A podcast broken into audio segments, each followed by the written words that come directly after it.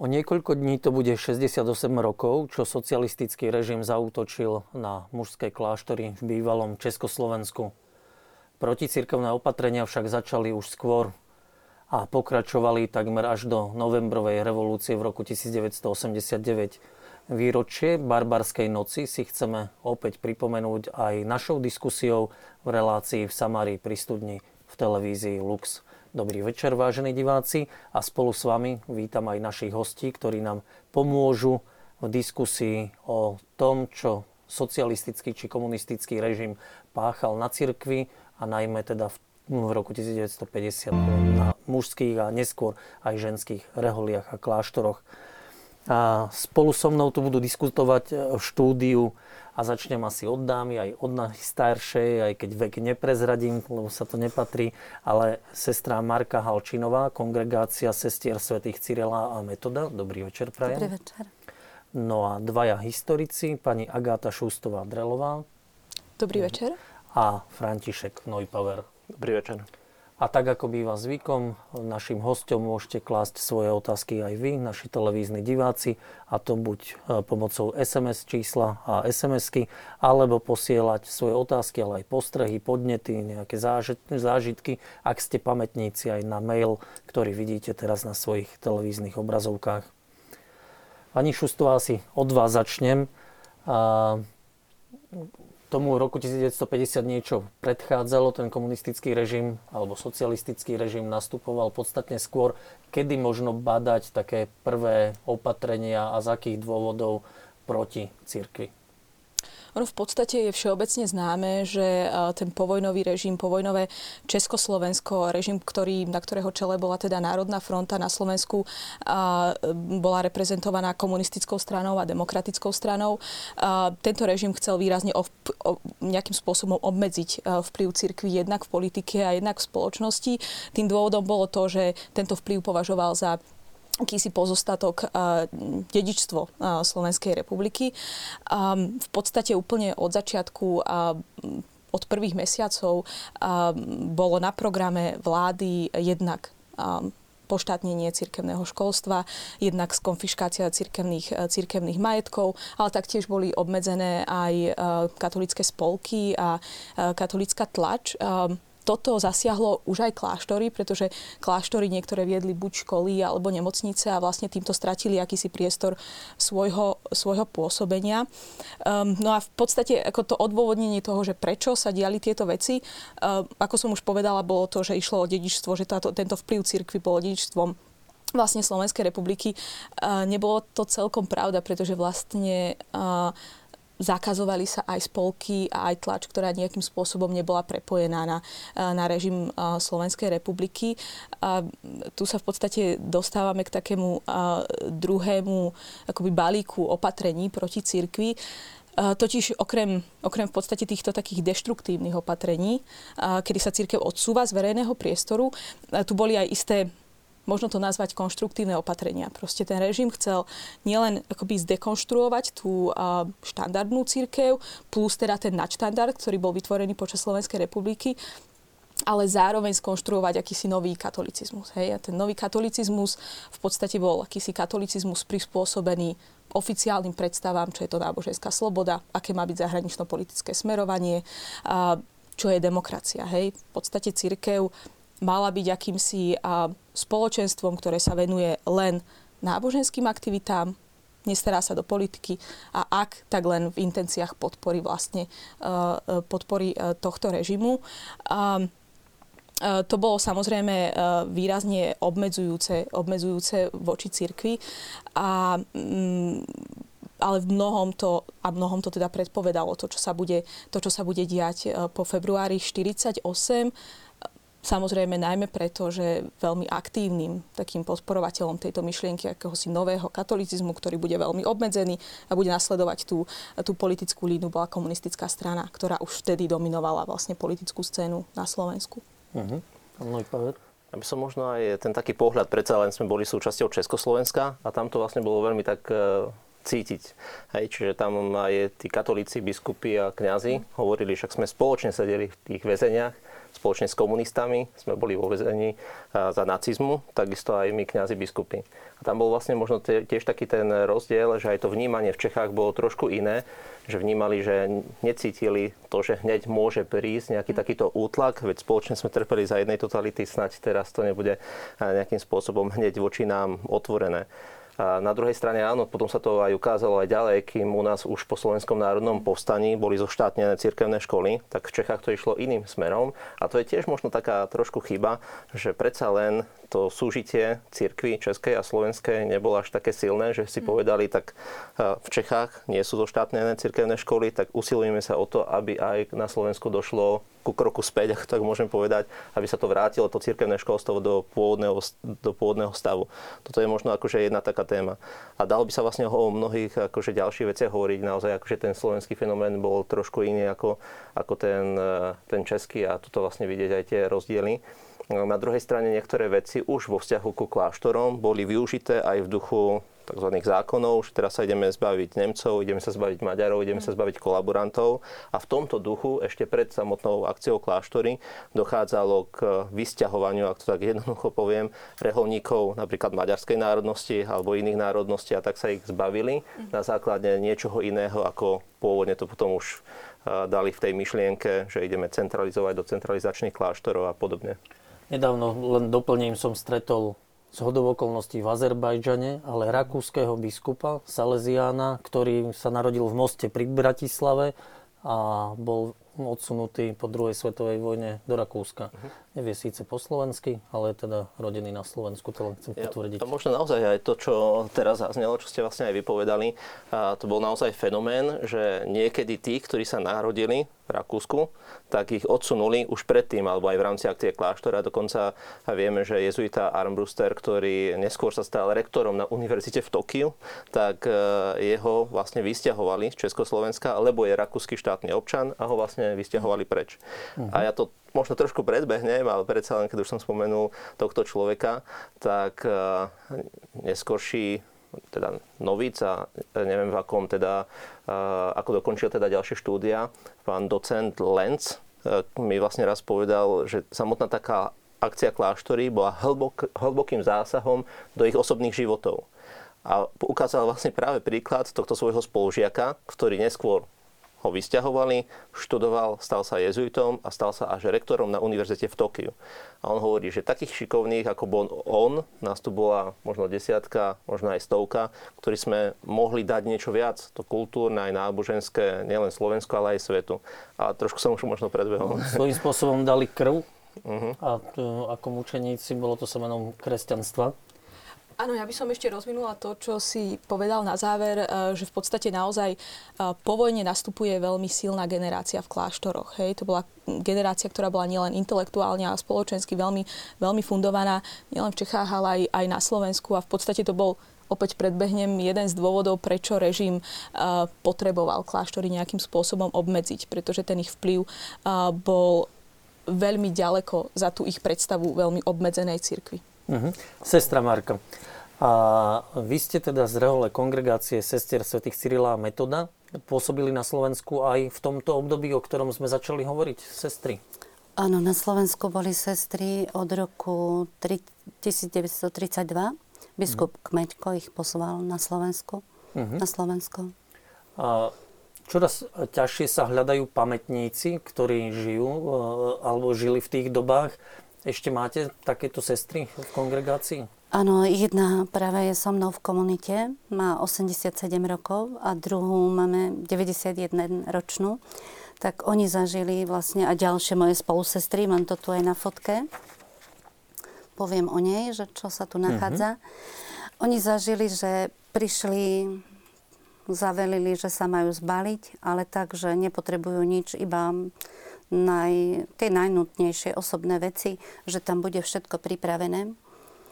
A naložili ich a cestovali. Cestovali deň a cestovali noc. Tak tá spolusestra mi to včera hovorila, že čo v nej a v nich teda bolo strach, neistota. Vtedy, Nevedeli, kam vtedy ich... to boli mladé dievčatá, koľko, koľko mali vtedy rokov? Mm, tak no. To neviem Čiže, presne. Dobre, odrátame neviem si, presne. Alebo tí, čo majú čas, môžu si odrátať? Áno. A teda ráno došli do Bílej Vody, je Morava. A čo tam našli? Som sa včera aj nad tým zasmiala. Starý, zrušený kláštor, ktorý zrušil František druhý. Mm. Tak viete, v akom stave asi bol. Porozbijané okná, prázdne miestnosti, žiadna posteľ, nič. Druhý deň išli na pole hľadať nejaké zabudnuté zemiaky a do lesa niečo na zapálenie, aby sa zohriali. No a potom pracovali na družstve, takto ich vozili do práce. Mm. To bolo to také ťažké, negatívne, ale hovorila, že aj pozitívne, lebo postupne tam zvažali ďalšie a ďalšie sestry a že vedeli aj sa smiať, aj spievať, modliť spoločne. Že vytvárali takú rodinu, že ich to veľmi spojilo. Uh-huh. To bolo. Pred reláciou ste povedali, že aj rodnú sestru máte reholnou sestrou a bola staršia, čiže vstupovala v tých rokoch do kláštora? Ona vstúpila už pred päťdesiatym rokom, už bola aj po noviciate, keď bol ten päťdesiaty rok, tak vtedy predstavení povedali, že nevedia, čo bude ďalej. Tým mladým sestram povedali, kto chce sa vrátiť domov, môže sa vrátiť. A sestra zrovna bola aj chorá, mala žltačku, takže sa vrátila domov. A bola s nami doma až do šesťdesiateho ôsmeho kedy sa naskytla znova príležitosť vrátiť sa. Sa vrátila sestra vykupiteľka Tiburcia, už je na večnosti. Uh-huh. Mňa by zaujímalo, keď sa vrátim k, to, k tomu úvodu, bra, bral ten režim cirkev ako nejakého ideologického protivníka alebo v súvislosti s tým, že tá spojitosť so Slovenskou republikou skôr politický protivník bola cirkev? A hovoríme ešte o povojnovom Československu. O povojnovom Československu. Um. Práve to bolo na tom celom také komplexné a komplikované, že vlastne e, nedalo sa to nejakým spôsobom veľmi ľahko určiť, ale samozrejme na strane toho povojnového režimu a najmä na strane komunistickej strany bola akási veľká ochota všetko, čo nejakým spôsobom nezapadalo do tej ich predstavy, že toto je priestor, kde sa katolíci môžu pohybovať, tak všetko bolo vlastne označené ako politický klerikalizmus, vlastne ako, ako politika. A častokrát aj veci, ktoré vôbec politické neboli. A táto stratégia vlastne toho takého akéhosi politizovania všetkého, čo bolo mimo ich predstavy o tom, že kde je miesto katolicizmu, vlastne trvala až do osemdesiateho deviateho Um, takže, takže naozaj um, túto, tú takú nejednoznačnosť toho predelenia um, využívali um, najmä komunisti. A dá sa, ale neboli to len komunisti. Vtedy ano. Skrátka bola tá atmosféra v štáte um, pred februárom štyridsaťosem asi, že teda nie len komunisti útočili na cirkev. Áno, s demokratickou stranou to bolo, to bolo trošku komplikovanejšie v tom zmysle a, a do istej miery aj, do istej miery aj s komunistami, totiž treba si uvedomiť, že vlastne po zakázaní há es el es je tu odrazu katolícky elektorát a je to elektorát, ktorý je samozrejme najväčší. Ten, kto ho získa, tak ten vyhrá nastávajúce voľby v štyridsiatom šiestom Um, takže aj demokratická strana, aj komunisti sa snažili nejakým spôsobom získať týchto katolíkov a, a, a preto tie, tú, také, to také pôvodné akoby sekularizačné nadšenie postupne, postupne opadlo. Um, a najmä demokratická strana sa snažila nejakým spôsobom limitovať, zľaviť z toho, z toho pôvodného um, akéhosi um, snahy čo najskôr, povedzme aj poštátniť školy a podobne. Komunisti boli však, mali veľmi zaujímavú taktiku na to, že jednoducho tú demokratickú stranu proste nepustili k tomu, aby mohla splniť niektoré z tých katolických požiadaviek na zmiernenie týchto opatrení. A to tým, že im povedali, pozrite, legitimita tejto vlády spočíva v tom, že vlastne sa držíme akéhosi odkazu Slovenského národného povstania. Odkazom Slovenského národného povstania, tvrdili komunisti, je samozrejme aj, aj celoplošná sekularizácia. A pokiaľ vy nejakým spôsobom sa podvolíte požiadavkám cirkvi, tak nie ste verní princípom Slovenského národného povstania a tým pádom robíte protištátnu činnosť, hej. A, a samozrejme, demokratická strana bola v tomto smere vo veľmi takom zraniteľnom, zraniteľnej pozícii, pretože a, ak by ich komunisti nejakým obvinili z toho, že robia niečo protištátne, že proste robia niečo dokonca povedzme nacionalistické alebo podobne, tak by to vzbudilo nedôveru v Čechách. Takže demokratická strana naozaj mala veľmi akoby obmedzenú, obmedzenú, akýsi obmedzený priestor manévrovania. Aj keď teda chcela nejakým spôsobom, najmä po aprílovej dohode, samozrejme splniť uh, predstavy uh, katolíkov. V Čechách to bolo jednoduchšie, keďže sme tvorili jednu republiku? Uh, čo myslíte konkrétne? Uh, ako voči cirkvi, ten postoj proti, proti cirkevnej. Uh, t- B- bolo to iné, keď tu sa ano. To zužuje na komunistov a demokratickú stranu, uh-huh. že ako to bolo v tej českej časti republiky? Uh, tak... V podstate tá, tá zmena bola zás, tá, ten rozdiel bol zásadný v tom, že zatiaľ čo katolíci do istého času, pokým teda neuzavreli a, a, zmluvu s demokratickou stranou, a, tak nemali politickú reprezentáciu. V Čechách boli ľudovci, ktorí boli, ktorí boli v boli v, vlastne v, v, vo vedúcich štruktúrach. A, Celkovo tie Čechy v povojnovom Československu a, tým, že katolíci nestratili, povedzme, spolky, nestratili médiá, tak a, tam prebiehala veľmi zaujímavá diskusia. Katolíci sa veľmi efektívne bránili, lebo teda mali na to priestor a ako som hovorila, bola tu táto silná generácia, veľmi sa bránili voči komunistom a dokonca niektorí e, historici, e, jeden známy americký e, historik Bradley Abrams, ktorý vlastne napísal o tomto veľmi zaujímavú knihu, hovorí, že vlastne katolíci sa z hľadiska filozofického, teologického bránili snáď najefektívnejšie, že proste dokázali proti komunistom, ktorí častokrát pochádzali z intelektuálne veľmi jednoduchých pomerov, dokázali postaviť naozaj akoby hrádzu, ktorou argumentačne, na ktorú argumentačne komunisti, komunisti nemali. Takže tam to bolo naozaj iné ako na Slovensku. Uh-huh. U nás možno by som vlastne povedal, aj keď si človek číta tie médiá danej doby, keď už trošku sa posuniem ďalej k komunistickému režimu, tak aj v Rudom práve, alebo teda v rámci Československa, takže naozaj niekedy to bolo v takom duchu, že dobrá katolíčka, dobrá komunistka. Hej, čiže vlastne keby to nejakým spôsobom spájali a akože tie ideá dokonca niekde, že Kristus bol prvý komunista a tak ďalej. Hej, čiže vlastne sa snažili to nejakým aj. spôsobom prepájať. A na druhej strane zase si musíme tú realitu uvedomiť, kedy totalitné režimy ako také, spolky mnohé boli zrušené u nás už po tridsiatom deviatom roku a tak ďalej. Čiže totalitné režimy ako také, oni nepotrebujú niečo, aby sa niekto združoval, aby sa občiansky aktivizoval a podobne. Takže už tie totalitné režimy v každej dobe a každý totalitný režim išiel do zápasu aj s takýmito aktivitami.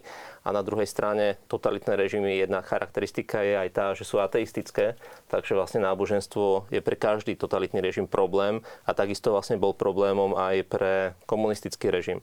Tak možno, môžem to prirovnať v tom, že ten zápas, áno, že niečo im poľavíme, ale potom ich keby priškrtíme.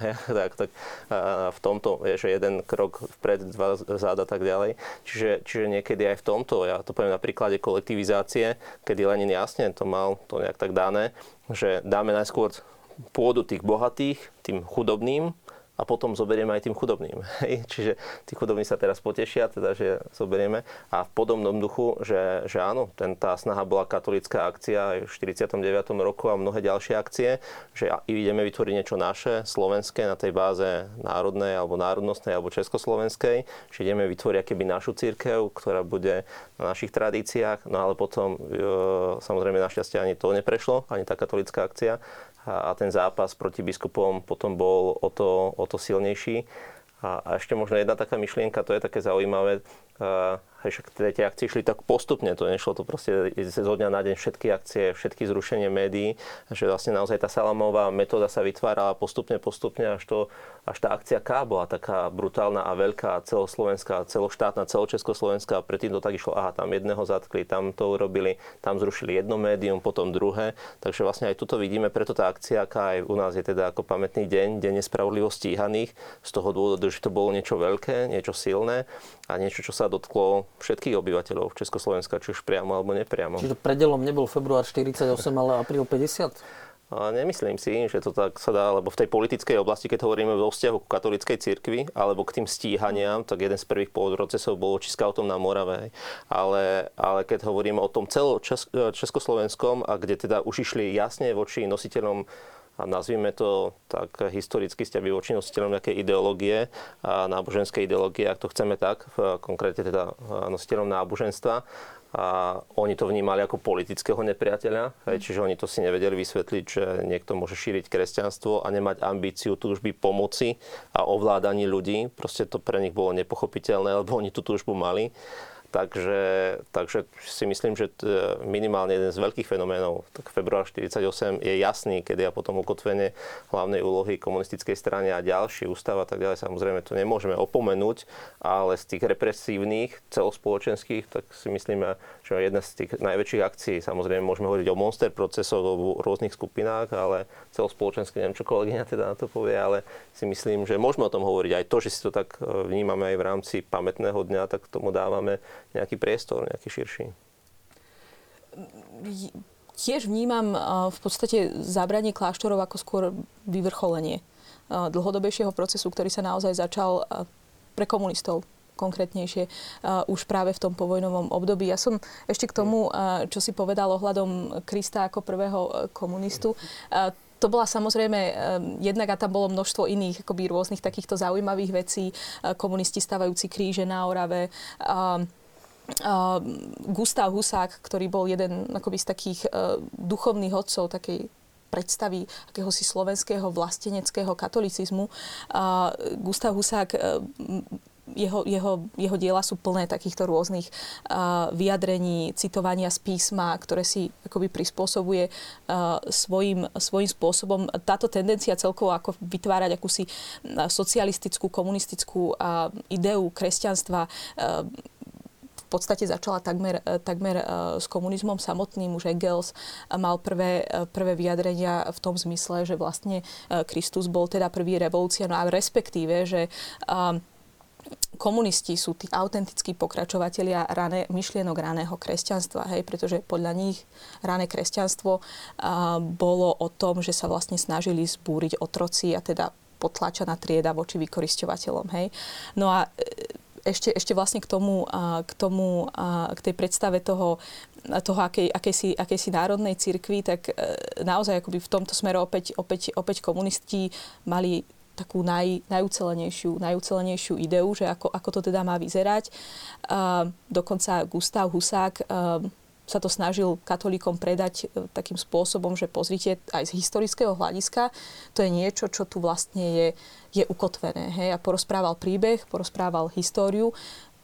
Toto konkrétne povedal pri uzákoňovaní, uh, pri uh, uzákoňovaní cirkevných zákonov v štyridsiatom v štyridsiatom deviatom, kedy povedal, že vlastne celé slovenské dejiny sú akousi históriou boja nielen teda vykorisťovaných a vykorisťovateľov, ale aj vykorisťovateľskej hierarchie a vyššieho kléru, ktorá už v tom čase bola samozrejme jeho nepriateľom, pretože sa ich snažili potlačiť a drobného, a drobného katolického ľudu. Hej. A to bolo zaujímavé ešte dokonca aj to, že komunisti v tomto takom akomsi triednom vnímaní katolicizmu boli ochotní aj prepáčiť mnohým vyslovené angažovanie sa počas Slovenskej republiky. Hej? Že oni hovorili, nevadí, že ste boli teda ľudák, aj keď ste sa angažovali. Dôležité je, že ste drobný ľud, hej, a, a, a teraz my vám to akoby odpúšťame, keď sa stanete členom komunistickej strany a budete bojovať za práva drobného ľudu, tak, tak, tak môžete nejakým spôsobom byť akceptovaní. Keď ste spomenuli Gustava Husáka, um, minimálne moja generácia o niečom mladšia si ho ešte pamätá z aktívnej politiky. A on bol hlavným protagonistom proticirkevných opatrení na Slovensku. Dá sa on označiť za takého organizátora, taký mozog toho proticirkevného ťaženia? Áno, ja, ja by som s, s tým označením za akýsi mozog a možno architekta proticirkevných opatrení, ich legitimizácie, ich nejakého takého uh, zasadzovania do aktuálneho kontextu, um, odôvodňovania. Um, Gustav Husák sa považoval, a aj v Čechách bol považovaný aj na Slovensku za odborníka na, na katolícku cirkev. A on sám sa dlhodobo prehlasoval za katolíka, keď bolo potrebné vyplniť kolónku akéhosi vierovyznania. Gustav Husák vlastne až do, myslím, že osemdesiateho deviateho vyplňal vždy rímskokatolíckeho.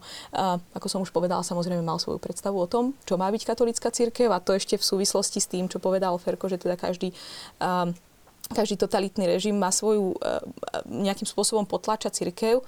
Áno, každý totalitný režim potláča cirkev a zároveň má veľmi presnú predstavu, čo má náboženstvo znamená. Zároveň má veľmi presnú definíciu, že, kde, že, že čo vlastne náboženstvo, náboženstvo je. No a Gustav Husák, čo sa týka tejto predstavy, um, bol naozaj veľmi dôležitý ako taký jeden aj z najintelektuálnejších členov komunistickej strany. A ako som už povedala, Gustav Husák prišiel s tým odôvodnením aj cirkevných zákonov. A Gustav Husák pravidelne vlastne nejakým spôsobom nastoloval stratégie, ako obmedziť, obmedziť cirkev aj v prípade kláštorov. On sa už potom samozrejme toho nezúčastnil, keďže, keďže bol zatlačený do úzadia a neskôr samozrejme samozrejme súdený, ale, ale Gustav Husák bol, bol teda naozaj dôležitým, dôležitým mužom v tomto celom. Ja by som možno naozaj, že on sám sa považoval, sa označil aj, že je kňaz komunizmu. Mm. Proste akože chcel vytvoriť akéby tú novú vieru, to je jedna myšlienka. A potom ešte jedna taká myšlienka, že vlastne tu vidíme ten rozdiel medzi svätým Františkom z Asisi, ako tak vlastne môžeme zobrať, keď videl problémy cirkvi, ktoré boli obrovské, a na druhej strane neriešil teraz, že idem zmeniť cirkev, idem zmeniť pápeža, ale sám sa zmenil a začal od seba. A vidíme reholu františkánov, vidíme Pátra Pia a koľkých vlastne ovplyvnil v živote.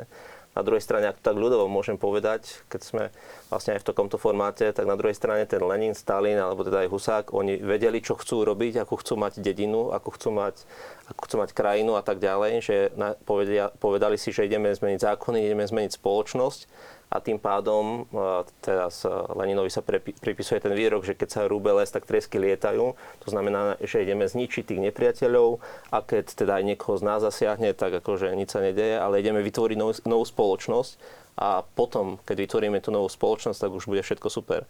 A toto vlastne vidíme možno ten taký základný rozdiel, že keď revolucionár alebo hoci kto, tak asi je rozdiel medzi revolúciou, reformou a tak ďalej, tak to nejdeme rozoberať, ale ten František Asísky začal od seba a pred tvoril svet. Dnešný, dnešný pápež má po ňom meno dokonca. A, a dnes vlastne o Hitlerovi, Leninovi, jeden z trapistických mníchov a teda takých filozofov Merton hovorí, že na čo o nich vôbec rozprávať, že oni pokazili svoj život a pokazili ich tisícom ľudí. Takže mm-hmm. Toto vlastne možno aj také ukotvenie aj v týchto dvoch témach. Sestra Marka, vás by som sa chcel spýtať, že vlastne čo robili vaše sestry pred päťdesiatym rokom? Jaká je náplň kongregácie? Aby vlastne aj naši diváci pochopili, že proti komu bojoval komunistický režim? No, naša kongregácia vznikla v roku devätnásť dvadsaťosem. Zakladateľka pochádzala z Brna, Mária Ružená Nesvadbová. Tak ju myšlienkovo inšpiroval Stojan, arcibiskup Stojan, ktorý je pochovaný na Velehrade. A ona hneď v začiatkom to malo taký rýchly rozmach našej kongregácie, že v noviciate dvadsaťpäť sestier a začala budovať gymnázium, dodnes trvá, teda je v Brne. Že to, keď čítam tie jej zápisky, tak žasnem, že čo táto žena dokázala, že koľko, na koľkých miestach vlastne posielala po, dre, po dve, po tri sestry. Že až som sa sestier pýtala, že tak iné rehole neboli, že, že to na, toľky, na toľké miesta posielala. Takže školy. školy Zakladateľka mala jasnú víziu, že výchova dievčenskej mládeže. Uh-huh. Budúce matky. Dá sa povedať, koľko sestier zhruba bolo do toho zrušenia kláštorov? No. Neviem, naozaj neviem. To... Ste vravili, že dvadsaťpäť hneď nastúpilo do noviciatu, alebo že na koľkých miestach to vtedajšieho Československa boli? No, no, tak mi to ostalo v pamäti, že, že Karlové Vary až Žilina a Vysoké Tatry, Dolný Smokovec. Uh-huh. Čiže z jednej strany až na druhú prierez. Že po celej republike. Áno. Áno. No dobré, a keď boli po dvoch, po troch, a tam asi zakladať školy nie, čiže chodili učiť do škôl, alebo... Tak mali aj domov dôchodcov, škôlku, rôzne to bolo, rôzne, podľa miesta, situácie. A ešte taká priekopnička bola v tom zakladateľka, že začala mm, zakladať ústavy pre mentálne narušené deti. To bola ona v tom taká priekopnička vôbec v Československu. Uh-huh. No, práve to som rád, že ste aj takúto činnosť spomenuli, že, že kto tomu režimu vlastne vadil, že, že nevadili možno čelní predstavitelia cirkvi, alebo keď tak aj, ale že, že ľudia a rehole, ktoré pomáhali tým, ktorým ani štát nedokázal pomôcť. Že, že vlastne vy ste asi, alebo vaše sestry vtedy suplovali mnohom aj v tom vzdelávaní, ale aj starostlivosti. Ano. To boli štátu. Profesorky. Áno. Mhm.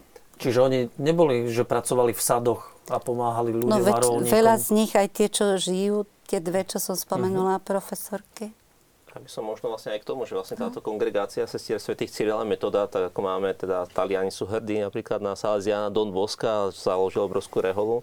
Čiže vlastne tiež, ako, koľko na reholy by sme spočítali asi, ktoré vznikli na území Československa, takže vlastne naozaj táto kongregácia tu vznikla, tak ako vznikli sekulárny inštitút spoločenstvo Fatima neskôr v sedemdesiatych rokoch, že proste niečo také veľké u nás vzniklo na území Československa, respektíve na území Slovenska, a že u nás tá ani hrdosť nie je na, na to, hej, že vlastne fokoláre alebo čokoľvek, ako si vážia týchto ľudí, ktorí niečo také založili, a to by som vlastne možno aj tak vyzdvihol, že práve, že aj táto kongregácia tu vznikla, tu tvorila, tu nejakým spôsobom funguje, že je to tiež veľmi dôležité. A na to, na čo ste sa možno tiež tak pýtali trošku, že akým spôsobom tie rehole alebo čo vadili, no tak oni, vyše päťdesiatstránový list bol pripravený voči tomu, že čo zlé robia tí reholníci, čo zlé robia tie rehole. Čiže františkáni nám robia problém s kolektivizáciou, lebo sú blízko tým ľuďom, hej, jednoduchým. Mm-hmm. Potom Salesiáni nám kázia mládež, čiže ich sa musíme zbaviť. Hej. Jezuiti majú ešte sľub vernosti pápežovi, takže sú to vatikánsky špióni. A ak by sme si pozerali tú mediálnu kampaň, ktorá bola obrovská, tak viete, pre toho jednoduchého človeka, ktorý zažil prvú svetovú vojnu, druhú svetovú vojnu, keď niekto povie, že niekto chce rozpútať tretiu svetovú vojnu, tak proste to bola generácia ľudí, ktorí fakt zažili v skutočnosti dve svetové vojny, reálne, tak si povedať, tak už ich radšej pozatýkajte, len nech ďalšia vojna nie je, ak to tak ho zoberiem nadnesenie. Tí, ktorí vlastne tých reholníkov poznali, vedeli, sa, čomu sa venujú a ako vyvíjajú činnosť, tak išli ich aj brániť. Poviem príklad z Pískom štvrtku, kde boli františkáni, tak išli ženy, hej, lebo mužov sa báli, že by postrieľali príslušníci bezpečnostných zložiek a išli a teda voči nim aj tak zasiali slzotvorným plynom, niektorých pozatýkali, ale, ale vlastne akože vedeli a, a vedeli o tých svojich ľuďoch. A ešte aj ten systém, aký bol, a ten strach by som možno zdôraznil, že keď jeden z príslušníkov bezpečnostných zložiek povedal, že u nich v dedine by nedovolili, aby takto zatkli reholníkov, tak akože kolega ho udal a on išiel do väzenia, hej. Ďalšieho vieme prípady, že teda aj, že aj poprav a podobne. Vieme aj konkrétne, že ako musel byť naočkovaný tou ideológiou a tou propagandou až v takej miery, že do Šaštína prišiel brat zatknúť vlastného brata. A jeden policajt vtedajší a druhý Salesián. Týmito rukami som zav, zaš, e, zaškrtil niekoľkých kňazov. To mi hovoril jeden Salesián, že vlastne takto im povedal príslušník štátnej bezpečnosti, ktorý bol počas kontrarevolúcie v Španielsku. On sa chválil, že týmito rukami za, za, zaškrtil mm. niekoľkých kňazov. Koľká naozaj nenávisť. A mohli by sme pokračovať naozaj ďalej na konkrétnych prípadoch. Ale ešte sa možno dostaneme ku konkrétnym príkladom. Mm-hmm. Vy ste chceli doplniť? Áno, chcela som doplniť ešte k tomu, že prečo teda rehole naozaj prekážali komunistickému režimu, ale keď, keď už hovoríš o tom, že um, aká bola tá atmosféra povojnových rokov, tak naozaj v tom sa historici zhodujú, že také represie a také zásahy v takej krutosti uh, sa mohli diať naozaj len uh, v čase, keď bola tá populácia úplne znecitlivená tými, tými horormi vojny, že uh, to samozrejme neznamená, že, že, my sme, že my sme v pohode a že nám sa, nám sa nič podobné nemôže stať, že tým, že máme dlhodobý mier, ale, ale presne tak, ako naprieč celou Európou.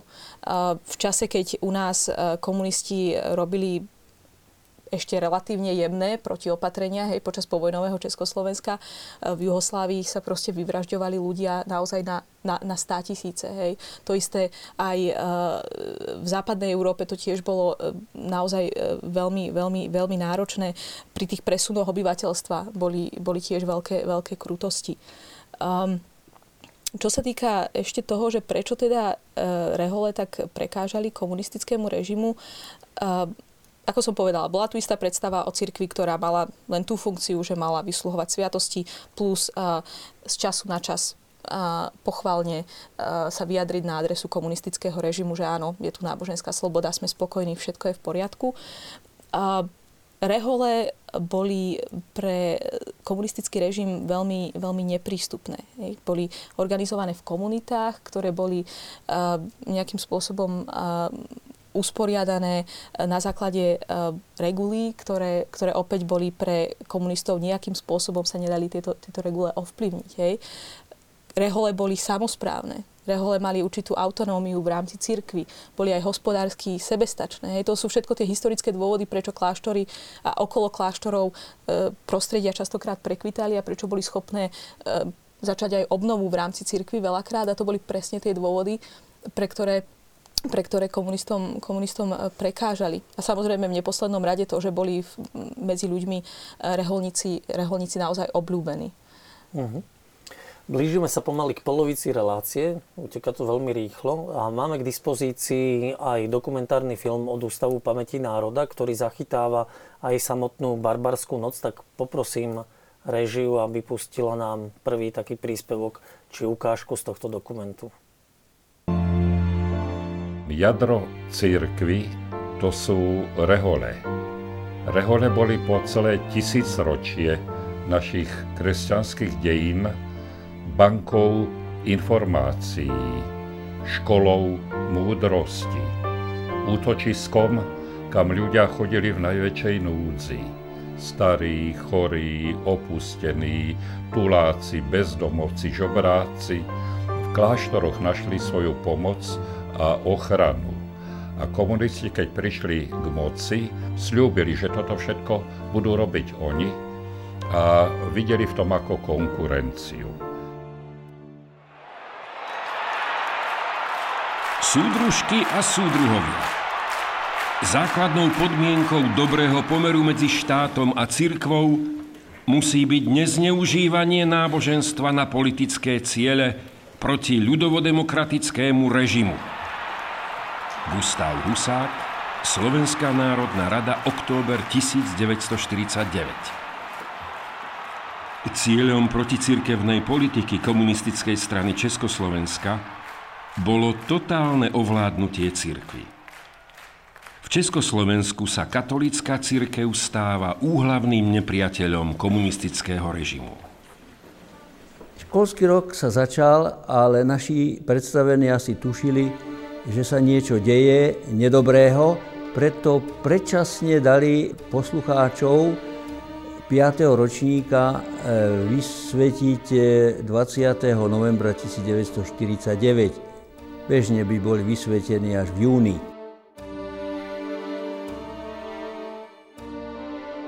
Teda veriaci, ktorí chodili tam do kostola, počuli od svojich známych alebo príbuzných, že je nejaká zvláštna pohotovosť na polícii a z toho dôvodu sme mysleli, že zrejme aj na nás príde rad a že asi v tejto noci sa to udeje.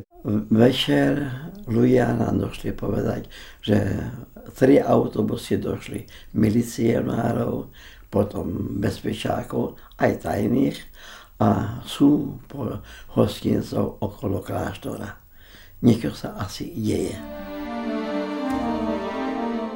Shodou okolností okolo dvanástej som išiel na druhé poschodie vonku a videl som, ako prichádzajú autobusy, tri autobusy hore na Kalváriu. A keď prišli pred misijný dom, pred kostolom, teda z týchto autobusov vystúpilo obrovské množstvo milicionári, eštebáci a obkolesili celý misijný dom. Na jar roku devätnásťstopäťdesiat nariadil Ústredný výbor Komunistickej strany Československa likvidáciu mužských reholí. Takzvanú akciu K kláštory naplánovali v noci z trinásteho na štrnásteho apríla roku devätnásťstopäťdesiat. Cieľom akcie bolo obsadiť kláštory, vysťahovať reholníkov a zmocniť sa majetku cirkvi. Na Slovensku akcia K postihla viac ako tisíc reholníkov, šestnásť reholných rádov a zlikvidovala činnosť vo viac ako deväťdesiatich kláštoroch. Komunistická strana Československa v krátkom čase zmarila všetky kultúrne, duchovné, výchovné a sociálne aktivity reholných rádov a komunisti ďalších štyridsať rokov nenašli za ne náhradu.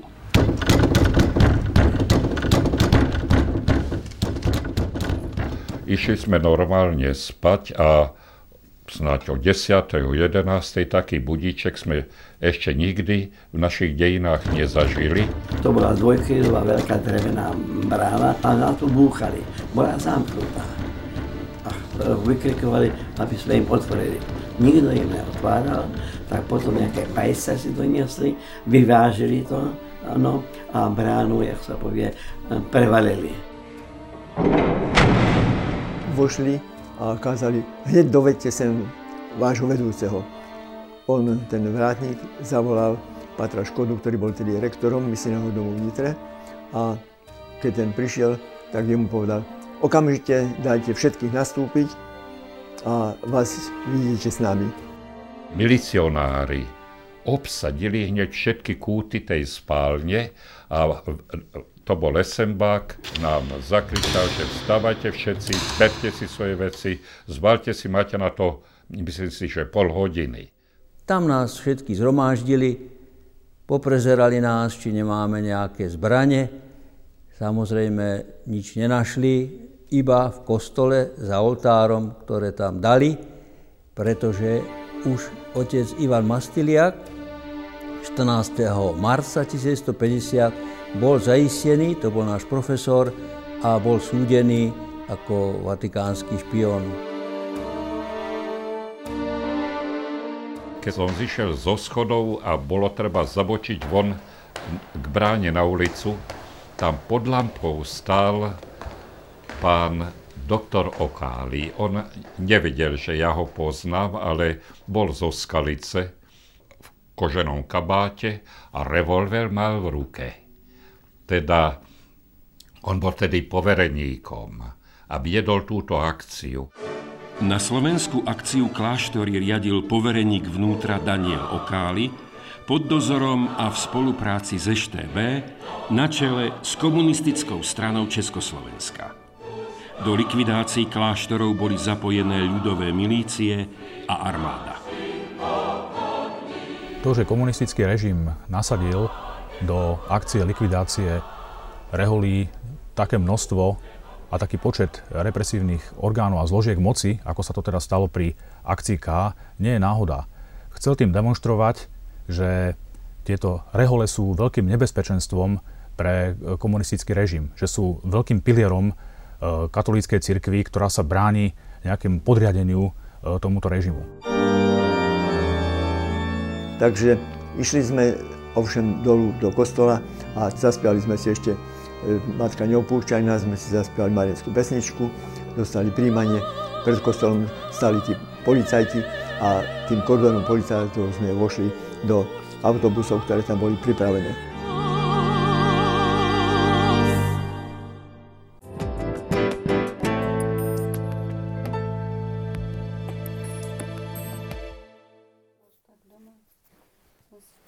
Opäť, opäť sme v štúdiu, kde dnes diskutujeme o opatreniach komunistického režimu proti cirkvi, a teda aj sa dostaneme k barbarskej noci, ktorej šesťdesiate ôsme výročie si onedlho pripomenieme. Máme tu jednu divácku otázku. Vy ste začali s Gustavom Husákom. Jeden divák sa na, hm, pripomína a sa pýta, že Gustav Husák v roku tisícdeväťstosedemdesiatšesť urobil zo Slovenska samostatnú cirkevnú provinciu. Viete si predstaviť, čo to znamenalo a čo to znamená? E, povedzte, nie je v tom rozpor? E, má naozaj aj Husák zásluhu na tom, že Slovensko bolo samostatnou cirkevnou provinciou? Áno, s tým súhlasím, že Gustav Husák sa teda zaslúžil o to, aby bola um, nejakým spôsobom vytvorená uh, samostatná cirkevná provincia. Samozrejme, otázkou je, s akým zámerom to bolo. Uh, neviem teda, čo konkrétne tým uh, divák myslel, ale um, niekedy sa táto jeho zásluha prezentuje ako akási um, um, videnie v ústrety cirkvi. Alebo ospravedlňovanie iných vecí. Presne tak, alebo ospravedlňovanie hmm. iných vecí. Ja si myslím, že Gustav Husák sa o túto provinciu nezaslúžil s tým cieľom, že on teraz ide ako nejakým spôsobom zvýšiť autonómnosť cirkvi, emancipovať cirkev na Slovensku.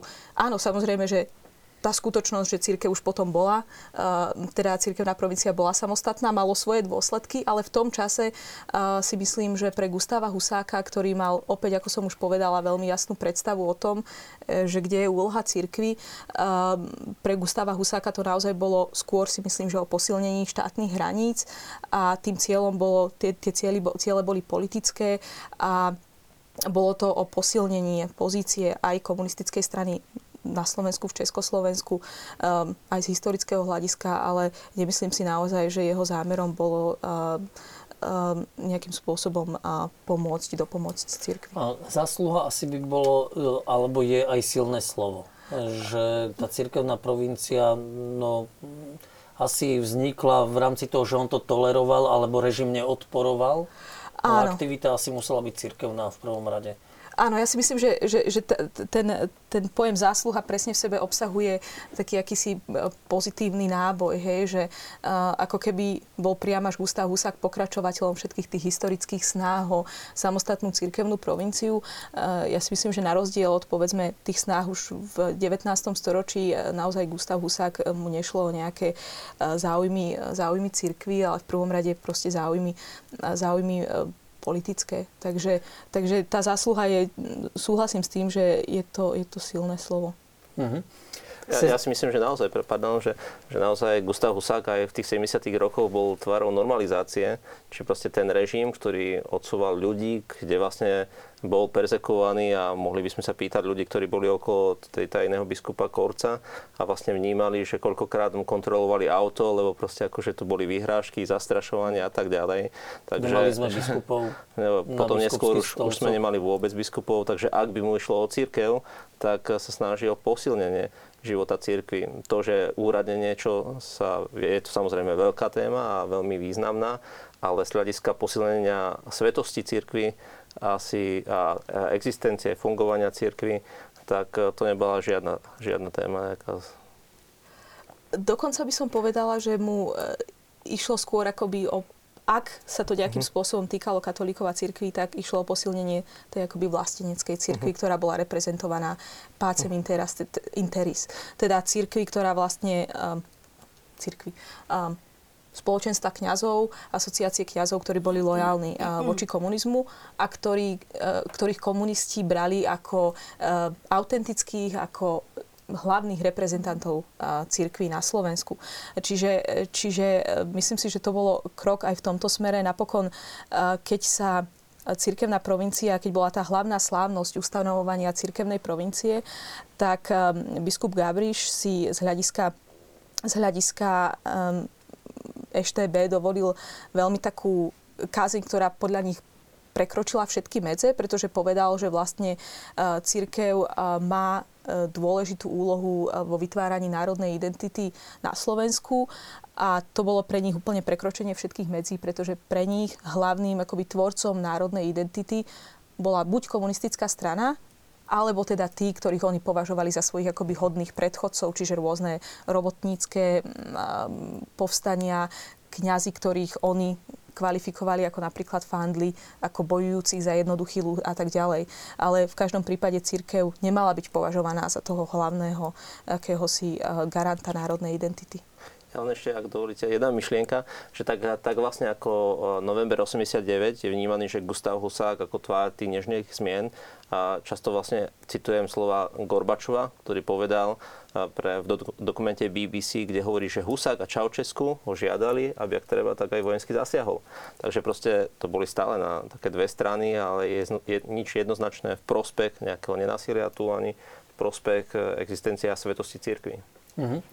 Sestra Marka, mňa zaujíma, že vaša kongregácia teda nesie názov svätých Cyrila a Metoda. Aha. Trochu sme hovorili o tom cez tú ukážku z dokumentu, že prečo práve títo dvaja patróni?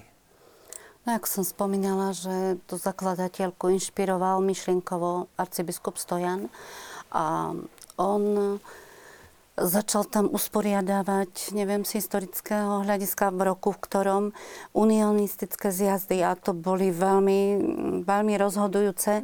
A on si tak želal, aby tu bola kongregácia, ktorá bude týmto smerom aj v nasadení vlastného života za ekumenizmus. A zjednotenie kresťanov, hlavne slovanských národov. A tak Cyril a Metod vlastne prišli z východu, spojili so západom, tak preto Cyril a Metod zvolila ich za patronov. A kongregácia pôsobí len vlastne v slovanských krajinách, alebo len v Čechách a na Slovensku? Boli sme aj, na, aj v Rusku, aj na Ukrajine určitý čas, ale pre nedostatok dorastu. Čo zatvárame. To je, to je taký paradox, že ste hovorili, že kedysi bol velikánsky záujem a zavreli, áno, áno. zavreli kláštory komunisti, aj teda vašu áno. kongregáciu. A dnes je problém s dorastom? Opačne, áno. Že čo s tým? A ešte by som pripomínal, možno teraz ešte pripom, pripomeniem to, že po tom päťdesiatom roku sestry sa už nemohli vrátiť do školstva. Čiže mohli, dovolili im komunisti kde byť pri mentálne narušených deťoch. Väčšinou boli v ústave sociálnej starostlivosti. Mhm. Alebo v Čechách ústav sociálnej péče. Jedine v týchto... Um, potom, keď videli tú situáciu, že to nepôjde, aby sa umožnil, umožnilo prijímať dorast, tak preto sa vytvorila tá tajná línia v ilegalite. Mhm. No, ale by... čiže, čiže boli ste teda po päťdesiatom roku? Predbehnem mm-hmm. možno veci, ale po päťdesiatom roku teda boli dve formy, že v ilegalite a aj sestry, ktoré boli zo zrušených kláštorov. Nie, v tej ilegalite to začalo až niekedy okolo, neviem, šesťdesiatdeväť, tak tam šesťdesiatosem, niektoré nastúpili, ale keď nemali vek, nemohli. Ešte keď my sme nastúpili, sme Čiže boli... Čiže vy ste kedy nastupovali? V sedemdesiatom prvom sme boli tri rodačky z Lendaku. A v tých Čechách naozaj, ako ste spomínali, tam to predsa len bolo trošku voľnejšie. Veľa sestier zo Slovenska odchádzalo do Česka. Teda presúvali sestry. Aby sa stali sestrami? Alebo na, teda, Lebo tam to režimy. Bolo menej, boli nejak utlačané, alebo tak... Konkrétne, kde som ja nastúpila, teda, teda my tri, bola tam riaditeľka toho ústavu, a ona predstavenej radila, aby nás okamžite obliekla, lebo už bude neskoro zajtra. No lenže protiprávne cirkevnému právo jej to nedovolovalo, lebo sme nemali kanonický vek. No a ju za rok vymenili. Situácia sa úplne zmenila. Prišiel tam nový šéf, Šatánok sa volal, Šatan. A ten nás v kuse sledoval. On si... nelenil ráno pristať, skontrolovať, či sme u sestier na omši. Takže my sme boli na svätej omši, tajne, aby nás nočná nevidela. A keď sme počuli, že ide motorka, tak keď bola svätá omša v polovičke, tak v polovičke my sme utekali. Keď sme nestihli, tak sme vbehli do niektorej kúpelky, že sa tam niekto sprchuje. Čiže vy ste sa nemohli Preste. ani zúčastňovať na žiadnom modlitebnom živote tých sestier, no, keby vás vnímali ako teda lajko? Lebo bol zákaz prijímať do rehole. No ale ako zdravotné sestry, alebo ako ste tam pôsobili, ani tak ste nemohli ísť na svätú omšu, ktorá bola pre sestry? To bolo klauzurované, tam nemal nikto prístup z civilných ľudí. Čiže, čiže na toto dával pozor aj ten komunistický ano. režim, aby ste sa ano. s nimi nedostali do kontaktu? Veľmi. František Raj spomínal, že niekto odišiel do cudziny, aby nemusel klamať. Tak ja som, bolo to tiež tu nám v nejakej relácii, ja som si vtedy uvedomovala, že, že museli sme klamať. Lebo pýtal sa nás, chcete byť sestrami? My už nie. Kontaktujete so sestrami? Nie. Dokonca to tak došlo, že jedna zo službu konajúcej, službu konala, no, vychovávateľka, ukradla kasu sestrám z klauzury. Jej manžel bol eštebák. On tak spolupracovali a hodila to na mňa. Čiže eskorta policajtov prišla pre mňa a viezli ma na policajnú stanicu. No a čo sa ma tam pýtali? Myslíte, že na kasu a peniaze? Chodíte k sestram? Modlíte sa s nimi? Kontaktujete s nimi? Ja som musela stále hovoriť opak, než čo bola skutočnosť. A jedna sestrička nás učila nemčinu. Vedúci prišiel na našu izbu skontrolovať. Sme ju zatvorili do skrine. To je až neuveriteľné. On kričal, že ja ju tu cítim, kde ju máte po postelách. Kontroloval, ale do skrine našťastie nešiel. Druhýkrát sme mali stretnutie v zakristii. Taká v parku bola kaplnka. Tam došiel, sme ju z okna vytlačili von. No, proste na každom kroku sme boli kontrolovaní. A presviečaní, sa... presviečaní, že máme ísť do dediny a bola tam diskotéka, tak skoro zinfartoval, že nás na tú diskotéku nedostal. Dokonca jedna zo spolusestier nás prišla presviečať, že nech teda aspoň na oko ideme, lebo on naozaj dostane infarkt. A boli ste na oko? Čiže neboli, neboli ste? Sme. A napriek tomu sa vám podarilo spraviť sľuby? A vstúpili do kongregácie ešte za totality. Áno. Kedy ste skladali sľuby? Skladala som sľuby prvé v, so, v roku sedemdesiatpäť. Urobili sme to tak, že to bolo na Medeže, že keby niečo, že nás prepadnú, oslavujeme Medeže. Aby sme mali na to pamiatku, tak predstavená nám dala do ruky lalie. Uh-huh. Také fotky máme. A celý ten čas ste zostali pôsobiť v Čechách? Alebo ste sa vrátili už nie, ako reálna sestra na Slovensku? Bola som tam iba sedem rokov a potom v Bratislave sestry pôsobili na Beckovskej ulici. Bolo tam asi tri sestry a venovali sa tak súkromne deťom, akoby jasle. A prišiel ich žiadať o príjem dieťaťa nejaký komunista veľký a oni vedeli, že ako to dieťa budeme viesť, keď tieto vedieme k Bohu a čo teraz s ním, tak to odmietli. No a on im tak pohrozil, že dlho tam nebudú. Tak pochopili predstavení, že asi prídeme o ten dom. Takže my, civilné sestry, v ilegalite sme išli kúpiť ten dom od tých sestier v Bratislave. Dve sme tam išli. V roku devätnásťsedemdesiatosem. Že taký moment som tam zažila, že neviem už, čo všetko chcel, bolo treba k tej kupno-predajnej zmluve, list vlastníctva, neviem čo všetko. Vždy, keď som prišla na úrad, tak povedali mi, že to tlačivo už je staré, že musím doniesť čerstvé. A tak keď sa to tak zopakovalo dva, dvakrát, tak som povedala dosť. O mesiac mi poviete to isté. Ja tu sadnem a počkam, keď mi, kým mi to nepríjmete. A tak potom to prijali. Tak sme akoby papierovo kúpili ten dom. Boli sme tam, potom prišla sestra jedna staršia k nám v civile, lebo samozrejme, že nemohla byť uniformovaná. A nastúpili sme do práce, do zdravotníctva. A to ste robili až do roku devätnásťosemdesiatdeväť, potom v zdravotníctve? Áno. Uh-huh. Je možno len jedna taká myšlienka, lebo keď to niektorí možno počúvajú, že reholná sestra klame a tak ďalej v tom. Čiže vlastne naozaj, aby sme si to aj tak uvedomili, že k, tú situáciu, keď sa spýtajú človeka, že ukrývaš Židov, ukrývaš partizánov, no proste tomu nemeckému vojakovi nemôžem povedať pravdu. Hej, čiže proste ten, kto ide proti človeku, tak nemá nárok na pravdu. Ak by sme to tak, asi by tu mohol byť aj morálny teológ, ktorý by to vysvetlil, no, ale to sa mi zdá akože možno také... Treba si uvedomiť, že vlastne toto, váš život bol následok tých päťdesiatych rokov, alebo toho roku devätnásťpäťdesiat. Aj preto o tom hovoríme, že vlastne tých pamätníkov už je málo, alebo sú veľmi starí, a sestry veľmi staré, ťažko už ich nájsť a priniesť do štúdia ako hosti, ale že vlastne aj toto sú svedectvá, ktoré hovoria, čo, čo bolo následkom toho roku devätnásťpäťdesiat, keď ste chceli bojovať o to svoje povolanie od Boha. A aj to je tá zvrátenosť toho režimu, že vlastne naozaj zakázať niekomu jeho cestu, ktorú si vybral. Ešte možno aj to také porovnanie, že to nebolo ani v Maďarsku, ani v Poľsku, že vlastne tu vidíme, že ten režim u nás v Československu v mnohých veciach bol oveľa tvrdší ako v okolitých krajinách. Uh-huh. A keby... ale, ale možno, možno ešte, keď ste vlastne začali, sestra Marka hovorila o tých skúsenostiach, čiže vlastne naozaj, keď si zoberieme a aj to, že zrazu zdravotná sestra, a zrazu, keď vlastne iba náznak nejakej témy o Bohu, o viere, o cirkvi, že možno teda tiež mohla aj divákom možno aj viac povedať, že ako to vlastne vnímala pri onkologických pacientoch, s ktorými sa stretávala, kde teda človek naozaj už rozmýšľa aj o večnosti, či sa vôbec tam dalo niečo hovoriť o Bohu, o viere. No. na onkológiu, to som vám pred reláciou spomenula, že ma prijímal primár Hálko.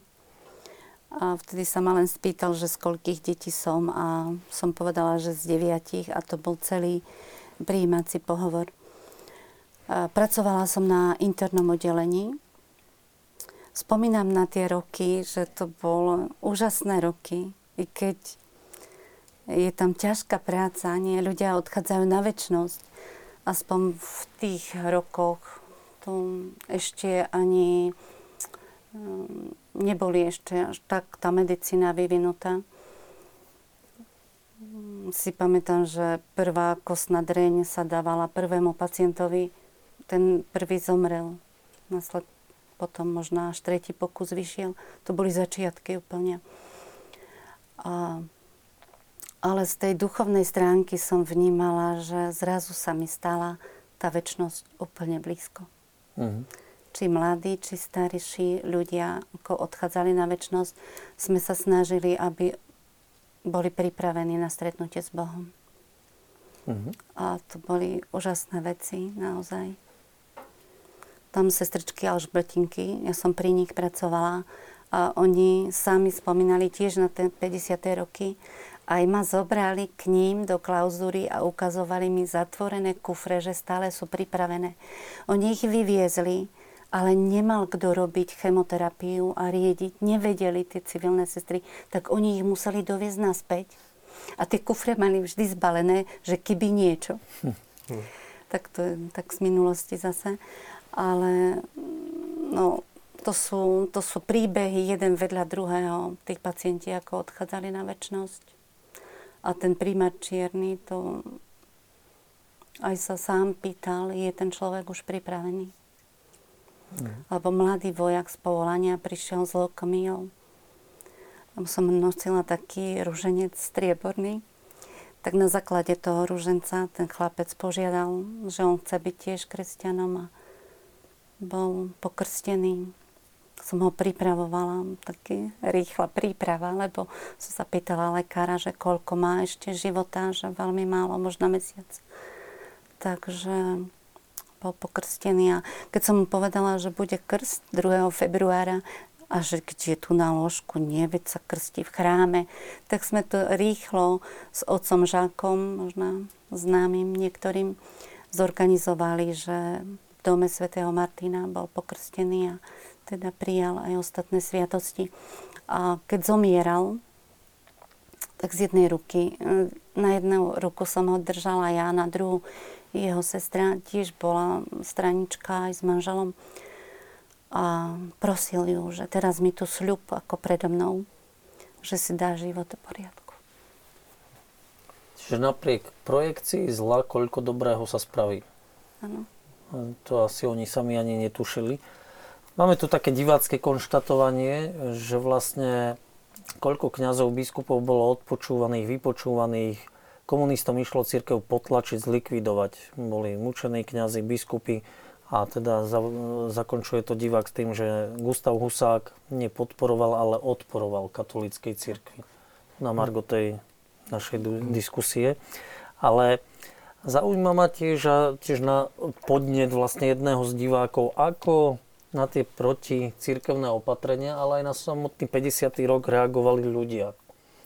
A divák z Ružbách píše, že veriaci farnosti v Vyšných a Nižných Ružbách a Lackovej boli brániť reholníkov v kláštore v Podolínci, kde vlastne komunistický režim uväznil po barbarskej noci reholníkov.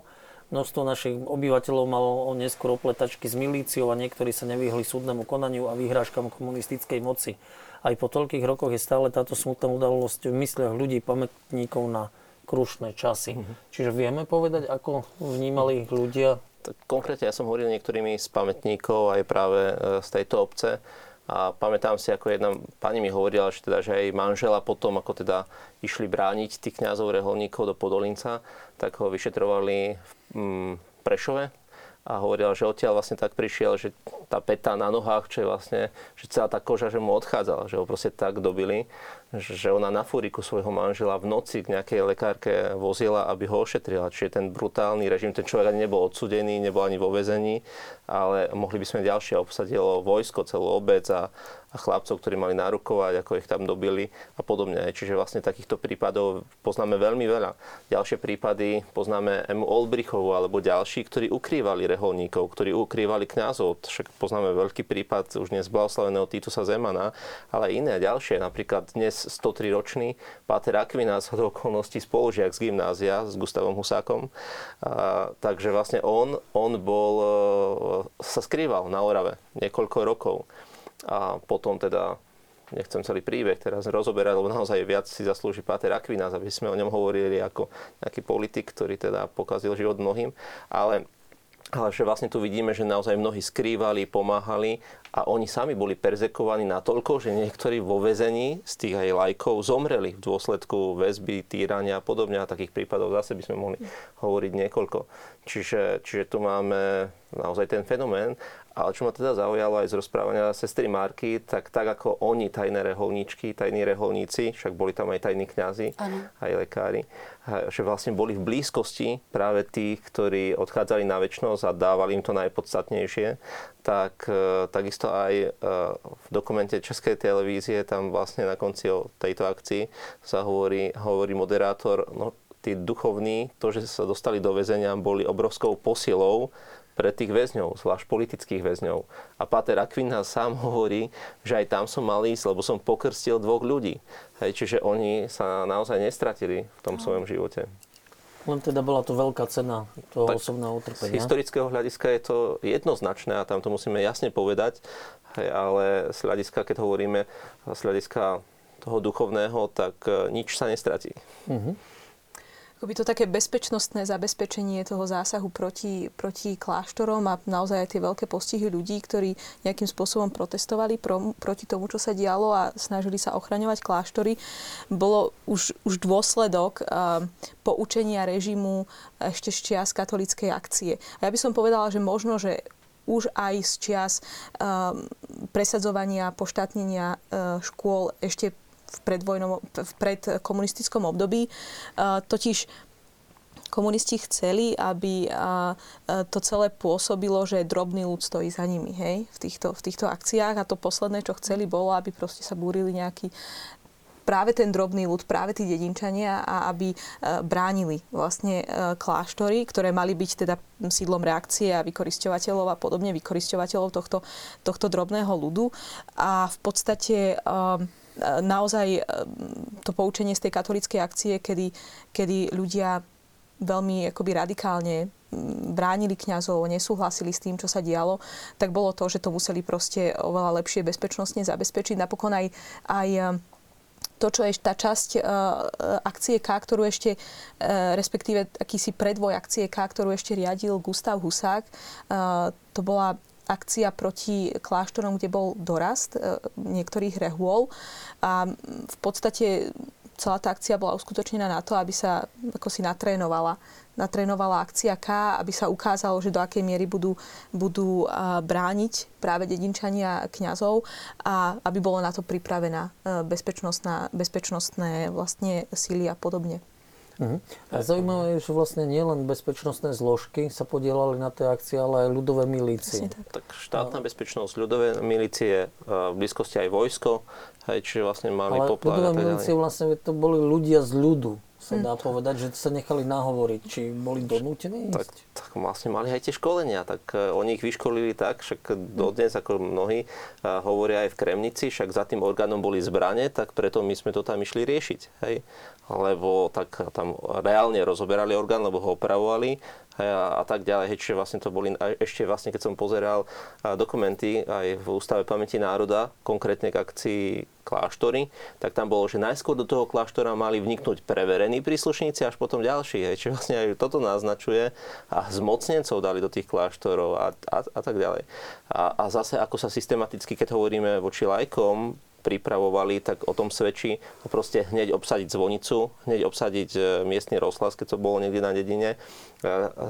tak, takisto mediálne bol veľký proces s reholníkmi už pred samotnou likvidáciou. Na Veľký piatok sa stretli mocenské špičky na úrovni krajov a vo veľkonočnej oktáve samotná akcia prebehla. Čiže vlastne v tých najväčších cirkevných sviatok, keďže Veľkú noc sa slávi teda osem dní ako jeden deň. Takže aj toto vidieť. Každý vagón mal mať jedného príslušníka es té bé, že ak by tam niečomu došlo alebo nejakého prísluhovača, aby hneď informoval. Na križovatkách ciest takisto proste akože boli, kde sa internovali reholníci, takisto príslušníci, takže vlastne toto bolo dopodrobná pripravené. Uh-huh. Pustíme si aj druhú ukážku z toho dokumentu od Ústavu pamäti národa, aby sme si pripomenuli naozaj to dianie počas barbarskej noci. Zrušili všetky semináre i diecéznej reholné a založili len dva v Prahe, pre Čechy a Bratislave pre Slovensko a nás tam vyzývali, aby sme nastúpili. Takí kňazi to boli Lukačovič, Plojhár a teológie doktor Straka. A hovorili nám, chlapci, chlapci, vy máte všetky práva, vy ste slobodní, v Bratislave je seminár, tam vás kľudne to chcete, šľudu aj za farára, naša ľudovodemokratické zriadenie potrebuje kňazov, pôjdete študovať do Bratislavy. Bolo to vlastne len pasa na to, aby, tam, aby sme sa tam prihlásili a chceli z nás urobiť, tedy bol pojem vlastenecký kňaz. Kto sa prihlásil, bol vlastenecký, kto nespolupracoval s komunistami, tak bol nepriateľský alebo nepriateľ. Tak sme odmietli, tak nás poslali do pé té pé, pomocné technické prapory. Starší, ktorí už mali odvody, tak ich piateho septembra odvelili do Komárna. Nás mladších vzali do Hradca Králové na odvod. Všetci, ktorí neboli nejakí postihnutí telesne, boli odvedení. A takisto pätnásteho a šestnásteho septembra sme tam mali nastúpiť, aj sme nastúpili. Komunistický režim v Československu sa neuspokojil s likvidáciou kláštorov. Pozornosť sústredil na nepoddajných klerikov. Predstavených zaistili. Najstarších pátrov umiestnili v charitných domovoch. Mladých bratov povolali do pomocných technických práporov pé té pé. Viac ako tristo reholníkov deportovali do internačných kláštorov v Čechách. Krátko na to mnohých uväznili. Najmladších bohoslovcov poslali budovať priehradu mládeže.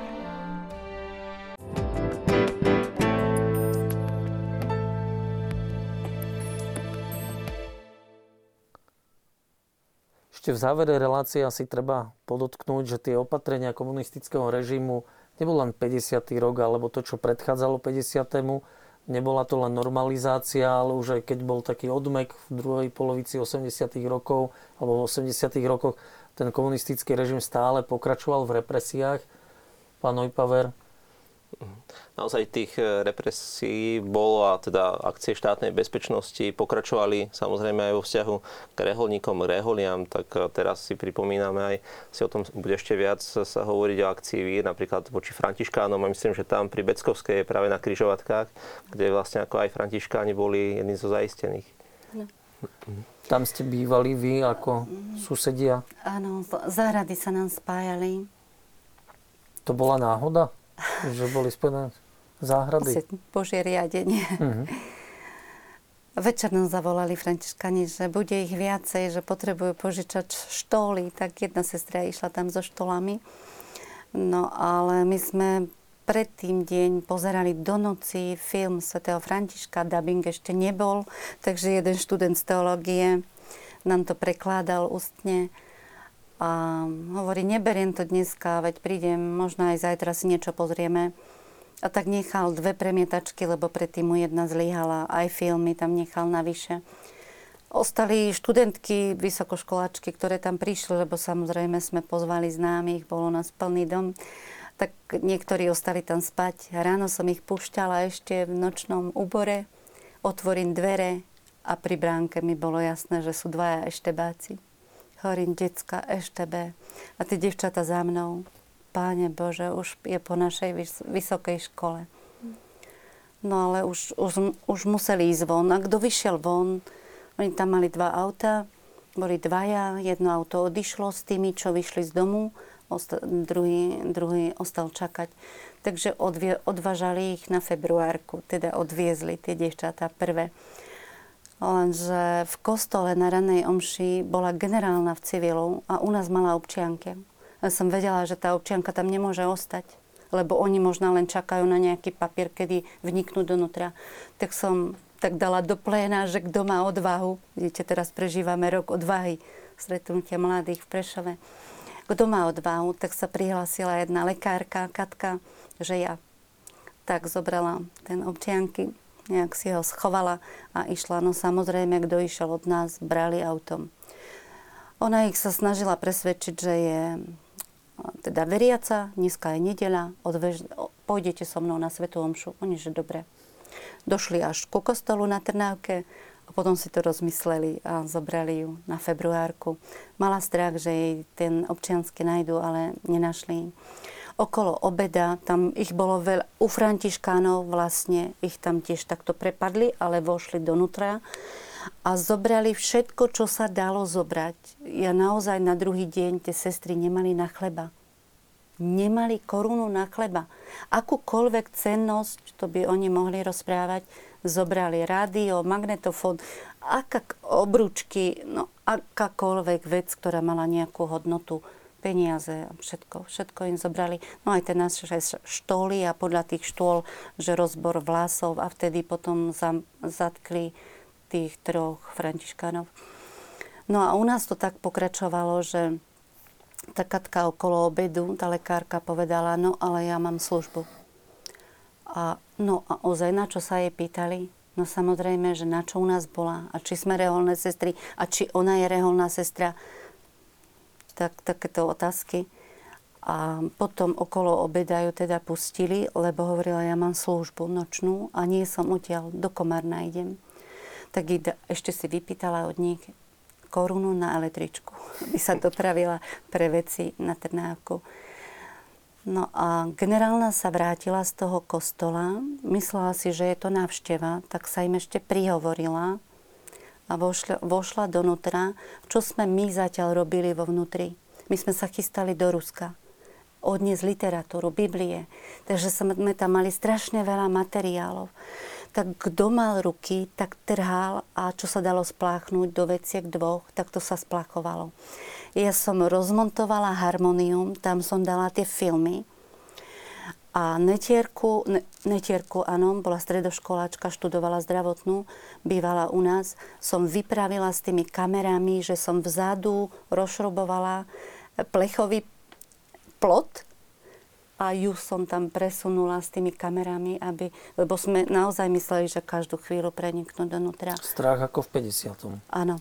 A večer nás opustili, tá generálna odcestovala a my sme so spolusestrou nabalili tášky, lebo knihy a ilustrované Biblie pre deti sa trhať nedali. Sme zbalili do tašiek a išli sme za jedným dôchodcom kňazom, býval tam na, by, na byte profesor Daniš, bál sa nám to pri, na, prijať, bál sa. Keď sme išli naspäť domov, tak sme to hádzali po kontajneroch. Hmm. Tak, že naozaj ten, ten režim nezmekčoval tie opatrenia, skôr naopak, pritvrdzoval. Ale tu sa dosť už aj zahraničie ozvalo a aj teda reholný predstavený. Presne tak, ono v podstate aj ten zásah proti františkánom bol, myslím si, že aj prejavom takej zvyšujúcej sa nervozity komunistického režimu. Totiž v tých sedemdesiatych rokoch tá vlastenecká akoby cirkev Pacem in Terris bolo relatívne konsolidované a tá, tie štandardné štruktúry boli utlačené do úzadia v osemdesiatych rokoch. A zvolenie Jana Pavla druhého za pápeža je absolútne kľúčovým momentom, sa začína opäť posilovať štandardná cirkev. Opäť sa začína zvyšovať autorita biskupov a začína cirkev nejakým spôsobom sa opäť oživovať.